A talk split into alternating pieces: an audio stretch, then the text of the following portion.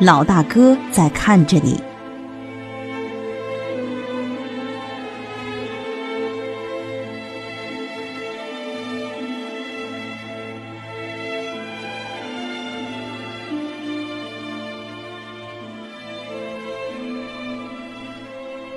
大家好，我是洪翔。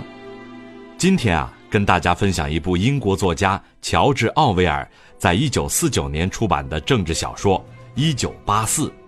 小说刻画了一个令人感到窒息和恐怖的，以追逐权力为最终目标的假想的极权主义社会。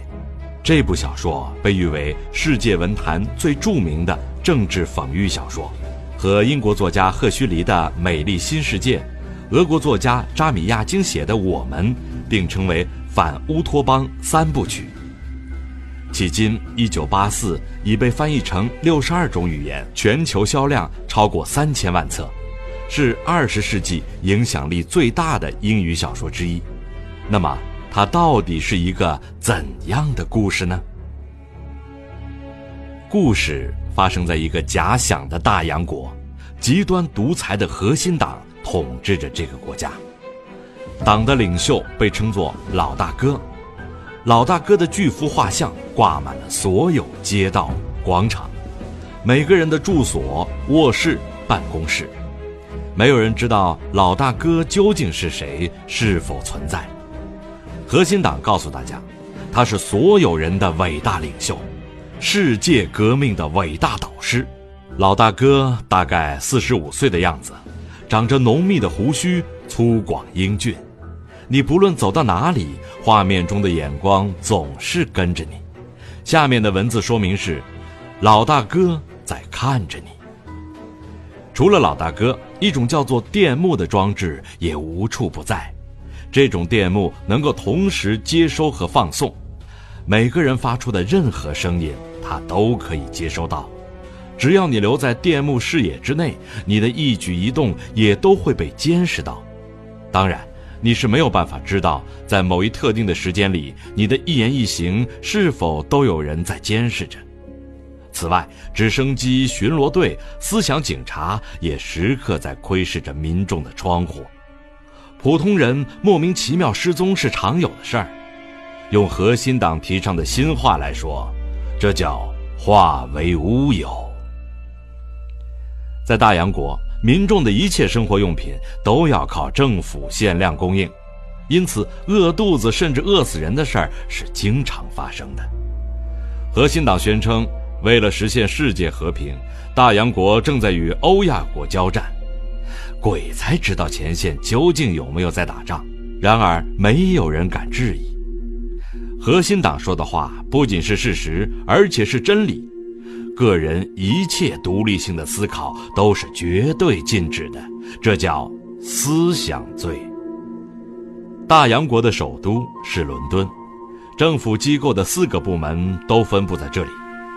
真理部负责新闻、娱乐、教育、艺术；和平部负责战争；友爱部维持法律和秩序；富裕部负责经济事务。用新话来说。他们分别称为真部、和部、爱部、富部。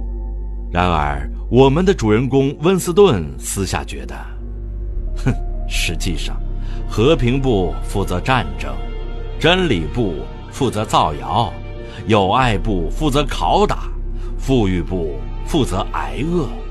这种话他不敢对任何人讲，否则会招来杀身之祸。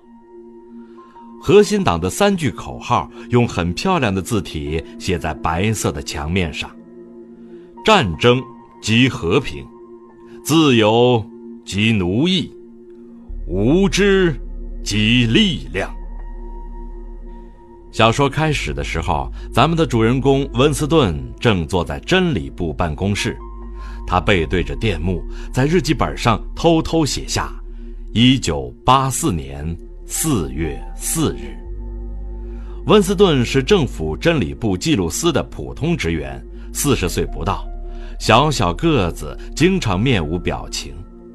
他清楚地知道，写日记意味着独立思考，一旦被发现，就会成为思想犯。然而，他觉得，如果连独立思考的能力都没有，那么人还能称之为人吗？写下“一九八四年四月四日”这几个字，他就痛苦地割下了笔。他似乎不仅丧失了表达自己的能力，甚至忘掉了原来要想说的什么话了。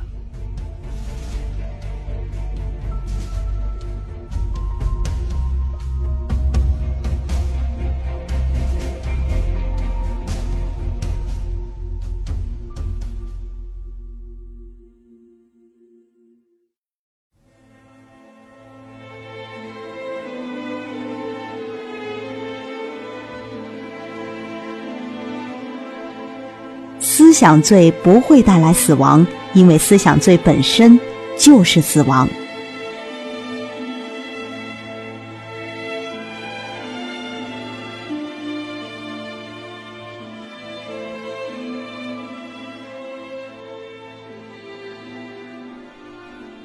温斯顿的日记本是前几天从雀林顿先生的小商店里买来的。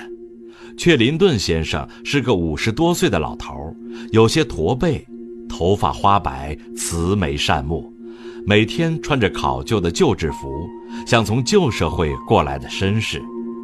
雀林顿先生的小商店位于一条偏僻的小街上，温斯顿经常去跟他聊一聊。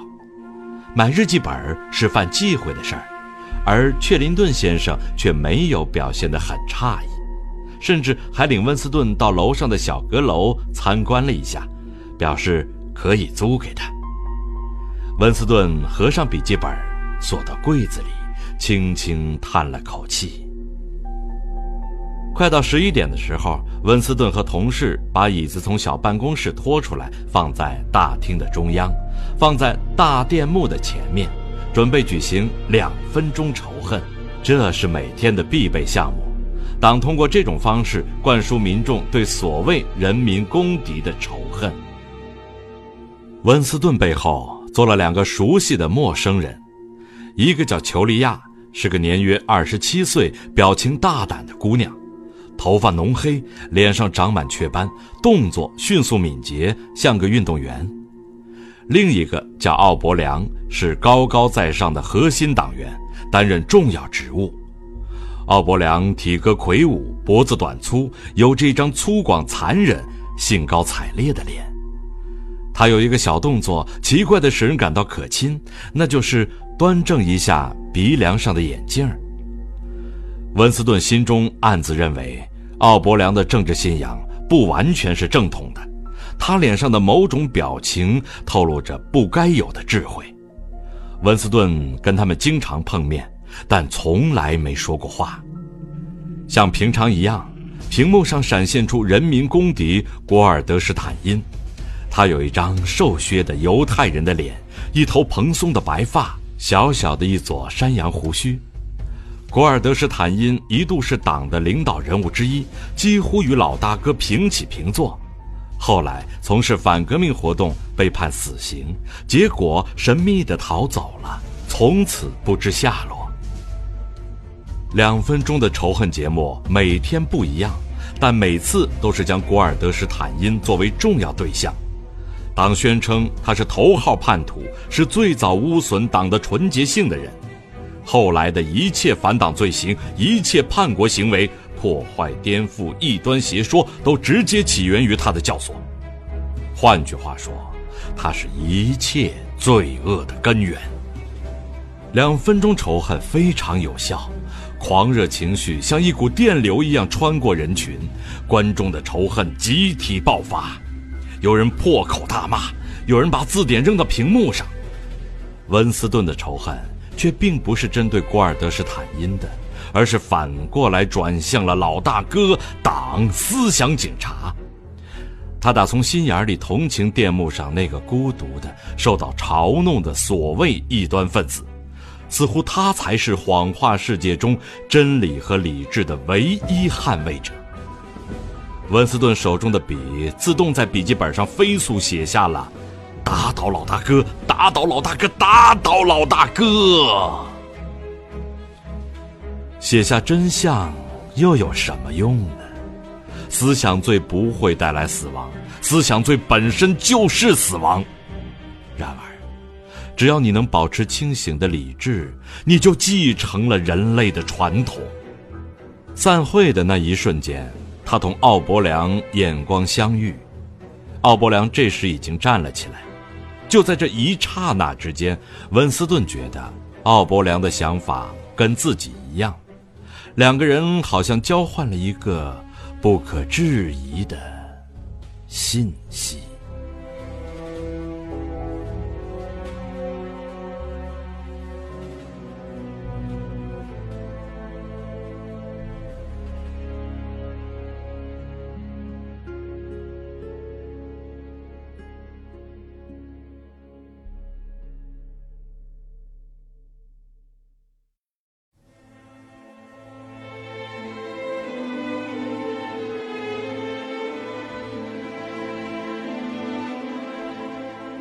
正统思想就是没有意识，凡是清醒的人，老大哥都不喜欢。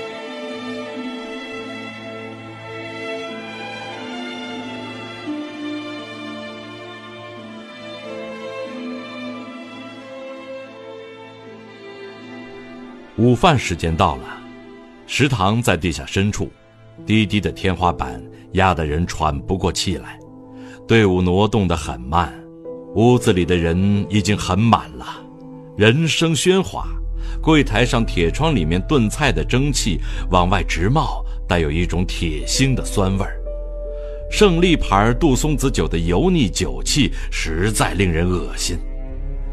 革命已经五十年了，党宣称现在的生活条件远胜过去，温斯顿觉得有点不可思议。温斯顿正与研究司的同事塞麦一起进餐，难以下咽的午餐令人厌恶。塞麦是目前一大批正在编辑新华词典十一版的语言学专家之一。他个子很小，一头黑发，眼睛突出，表情总是带着一种悲伤而又嘲弄的神色。塞麦很得意地说。新话是世界上唯一的词汇量逐年减少的语言。新话的全部目的是要缩小思想的范围，最后我们要使得大家在实际上不可能犯任何思想罪，因为将来没有词汇可以表达了。到二零五零年，也许还要早些，所有关于老话的实际知识都要消失，过去的全部知识都将销毁。正统的意思是不想，不需要想。正统思想就是没有意识。温斯顿突然相信，总有一天塞麦会化为乌有。这个结果清清楚楚地写在他的脸上。他太聪明了，看得太清楚了，说得太直率了。党不喜欢这样的人。有时候，温斯顿觉得自己也是徘徊在坟墓边缘的人。凡是清醒的人，党都不喜欢。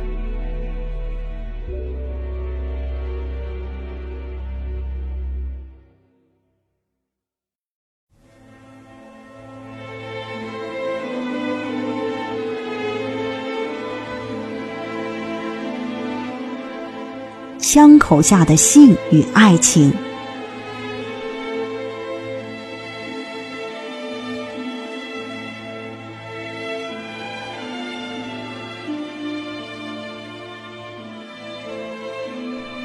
温斯顿下班回到家，这时突然有人来敲门。温斯顿心想：思想警察果然来了。开门一看，原来是邻居派逊斯太太，请温斯顿过去帮忙修理厨房管道。派逊斯先生整天在外面忙得不可开交，布置各种会场，参加各种群众运动。温斯顿帮忙修好管道。却被派逊斯先生不满七岁的女儿用弹弓狠狠射了一下。派逊斯家的两个小孩子因为没人带他们去公园看枪毙思想犯而暴躁不已。回到家，躺在床上，温斯顿偶尔会想到前妻凯瑟琳。他们分手大概有九年、十年，快十一年了，温斯顿很少想到的。对党来说，性生活的剥夺能让人歇斯底里，这很好，因为可以把它转化为战争狂热和领袖崇拜。核心党宣称，纯粹的性是一种罪恶，只有以生育后代为目的的性才是被允许的，而且这是对党的义务。在学校里，每个月都会举行一次对十六岁以上的姑娘的性教育讲座。这样长年累月的灌输，在许多人身上生了效。妻子凯瑟琳对党尤其忠诚，在性生活上，她常常闭着眼睛躺在床上，既不抗拒，也不合作，就是默默忍受。每每在这个时刻，温斯顿就感到特别的尴尬。温斯顿照常到真理部上班，他的日常工作很简单，主要负责修改报纸和刊物上老大哥对国际形势的各种分析和预测。如果事后证明预测不正确，温斯顿就要根据事实来修改老大哥此前发表的讲话，使其符合既定事实。也就是说，老大哥所有预言和发言都是铁的事实，不容置疑，永远没有错。这天，温斯顿来到走廊上，突然，一个黑发姑娘迎面走来，迅速将一个纸包塞到他手里，接着转头跑掉了。温斯顿发现，这黑发姑娘正是那天坐在他背后的裘利亚，他感到毛骨悚然。天哪，裘利亚极有可能是思想特务。那天，他看到了他的日记，这个纸包一定是命令他自行消失的。心惊胆战的温斯顿慢慢回到办公室，背对着电幕，偷偷打开纸包，上面赫然写着：“我爱你。”第二天，温斯顿按照裘利亚纸包上的暗示，从办公室出发，坐地铁到巴士顿车站，穿过田野中的一条条小路，来到一片榛树林。树林刚刚种植不久，榛树的树干才胳膊那么粗，没法隐藏那些监控人们一举一动的话筒。裘利亚踩着落叶来了，温斯顿看到了他细长的四肢、柔软的腰身，更看到了他眼中毫无隐藏的欲望。五月的伦敦，阳光和煦，树木葱茏。温斯顿不顾一切地跟裘利亚偷吃了禁果。裘利亚躺在温斯顿怀里，轻轻地问：“你喜欢这玩意儿吗？”“我不是指我，我指这件事本身。我热爱这件事。”这是温斯顿最想听的话。这不仅是一个人的爱，而是动物的本能。温斯顿觉得。简单的、不加区别的欲望，这就是能够把党搞垮的力量。一个男人看一个女人的肉体就动了欲望，事情就是这么单纯。可是如今，已经没有纯真的爱或纯真的欲望了，没有一种感情是纯真的，因为一切都夹杂着恐惧和仇恨。温斯顿觉得，他们的拥抱是一场战斗，他们的高潮就是一场胜利，这是对党的打击，这本身就是一件政治行为。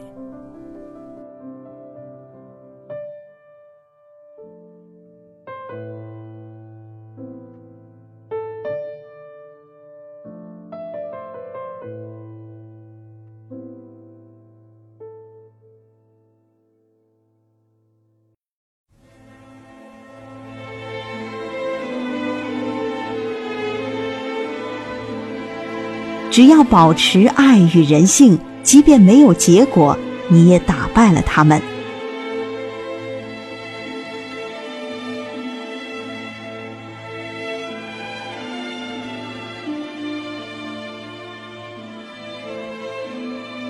温斯顿冒着极大的风险租下了雀林顿先生的那间装饰考究的小阁楼。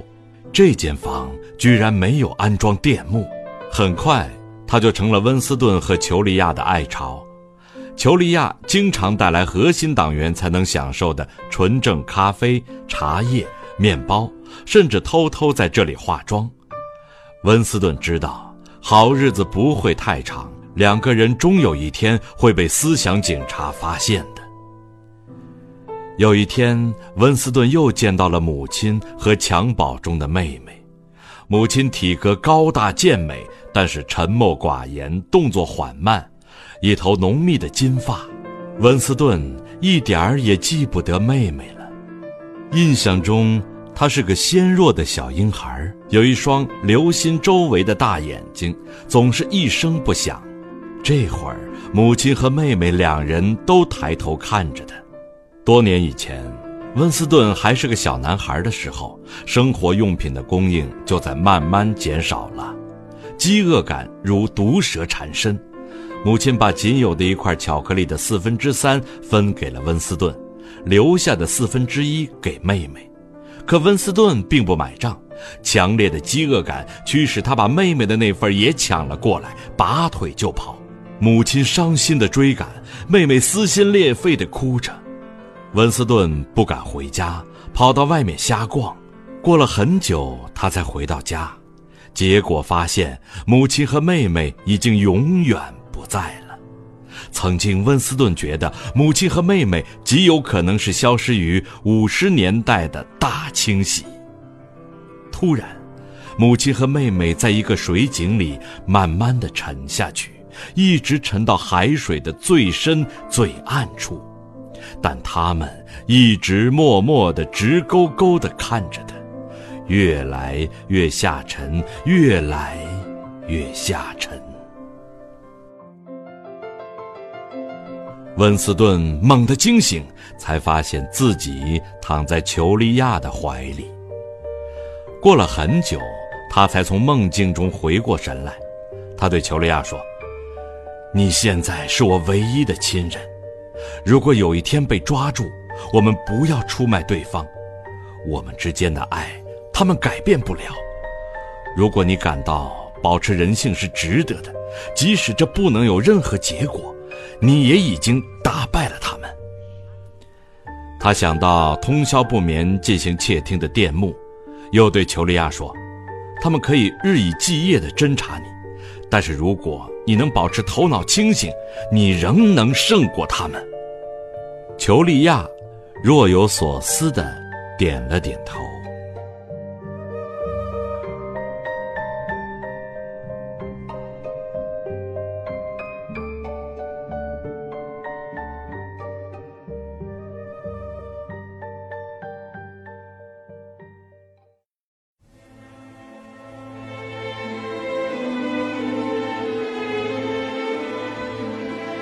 我们都是死者。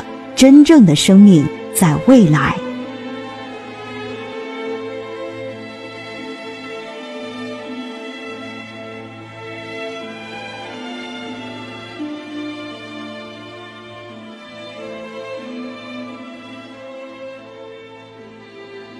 温斯顿和裘利亚一起来到奥伯良的住所，一座极其豪华的住宅。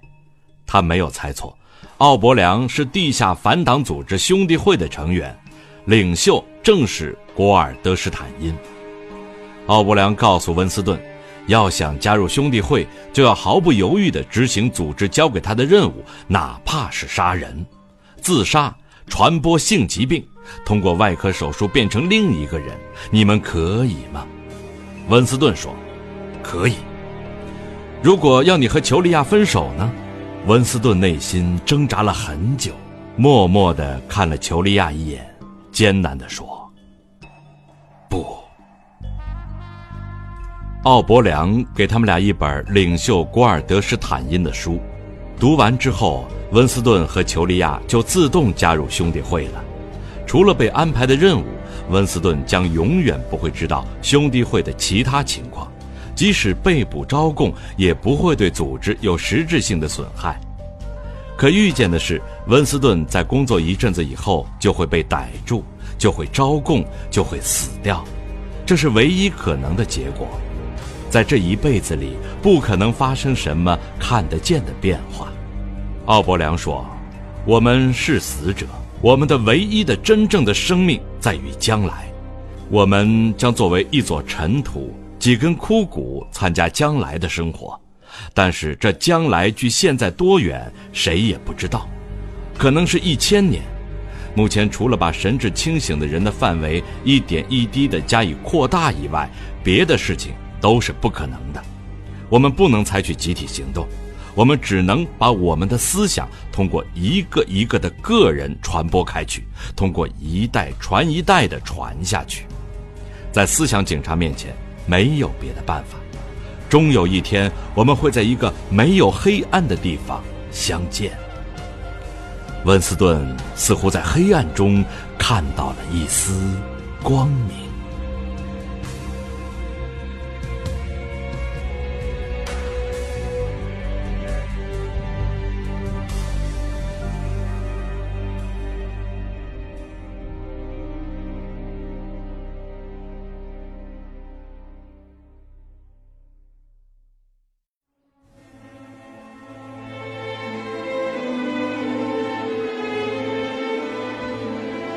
你出卖了我，我出卖了你。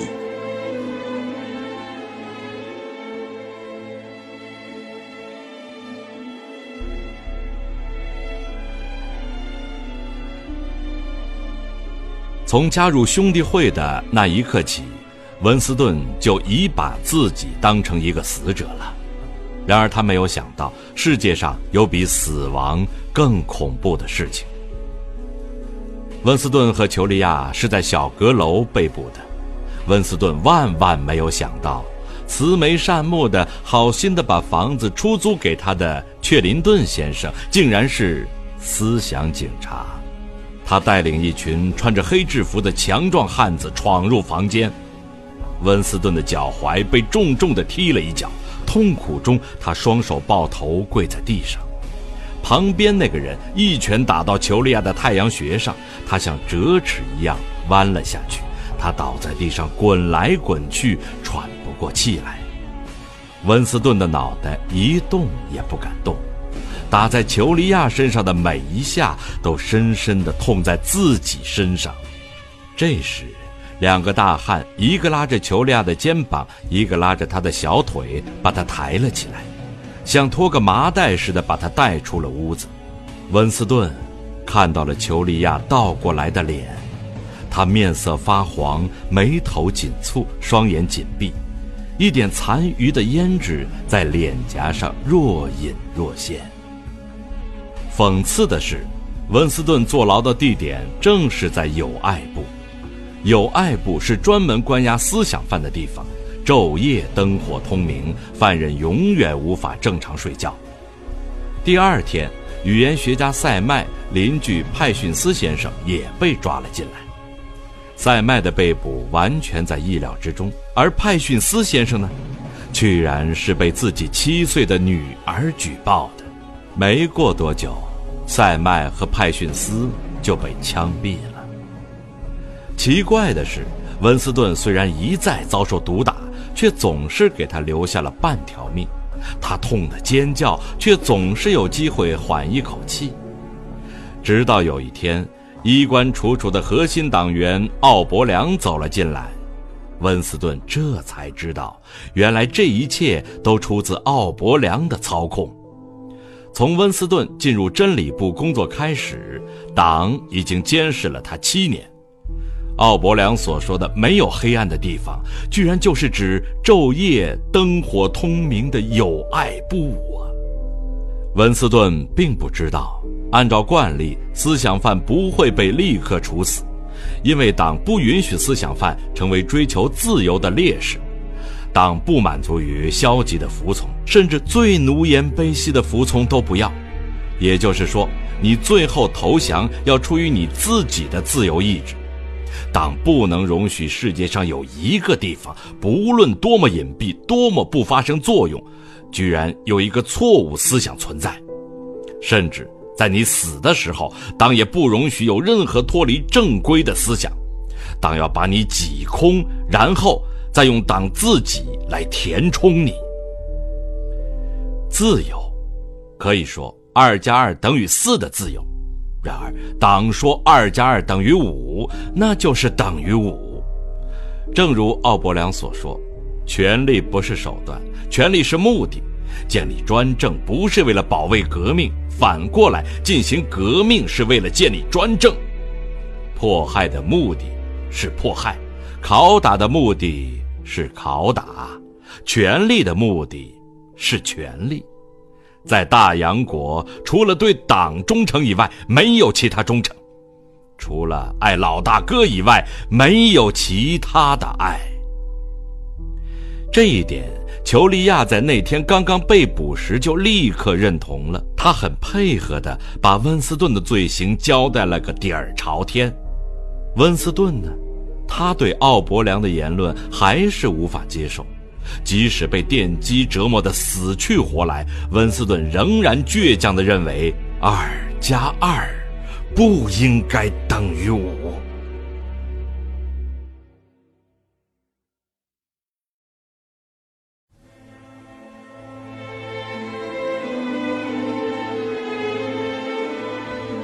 一颗幸福的子弹。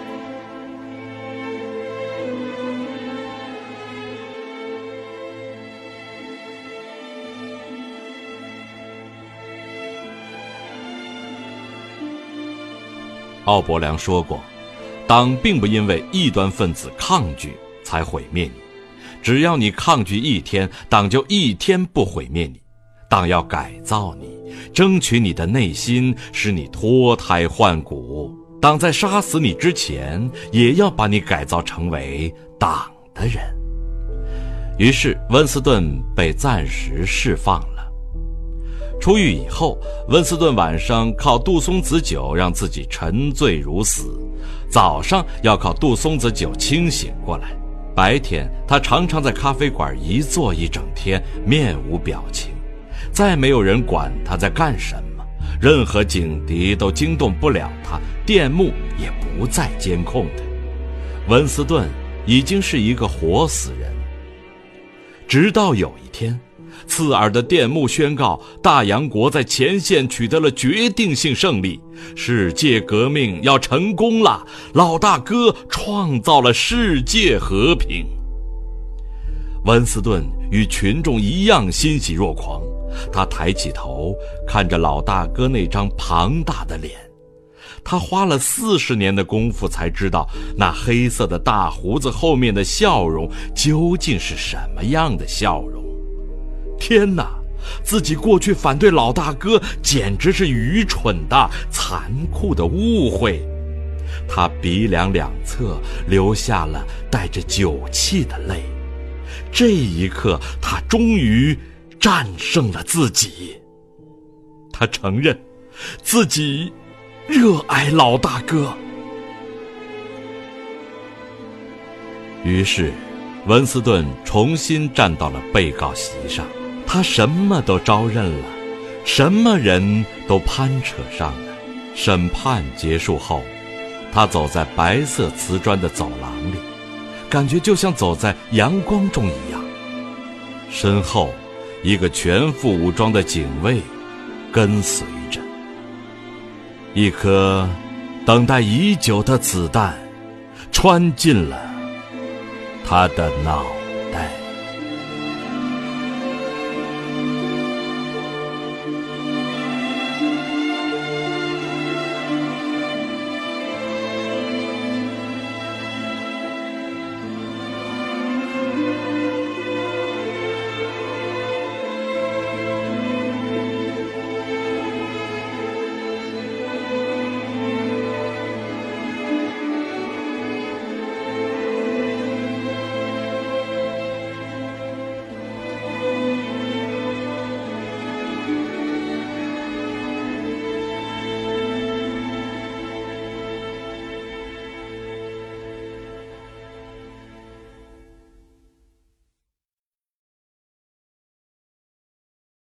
本节目由路上读书授权喜马拉雅 FM 独家播出。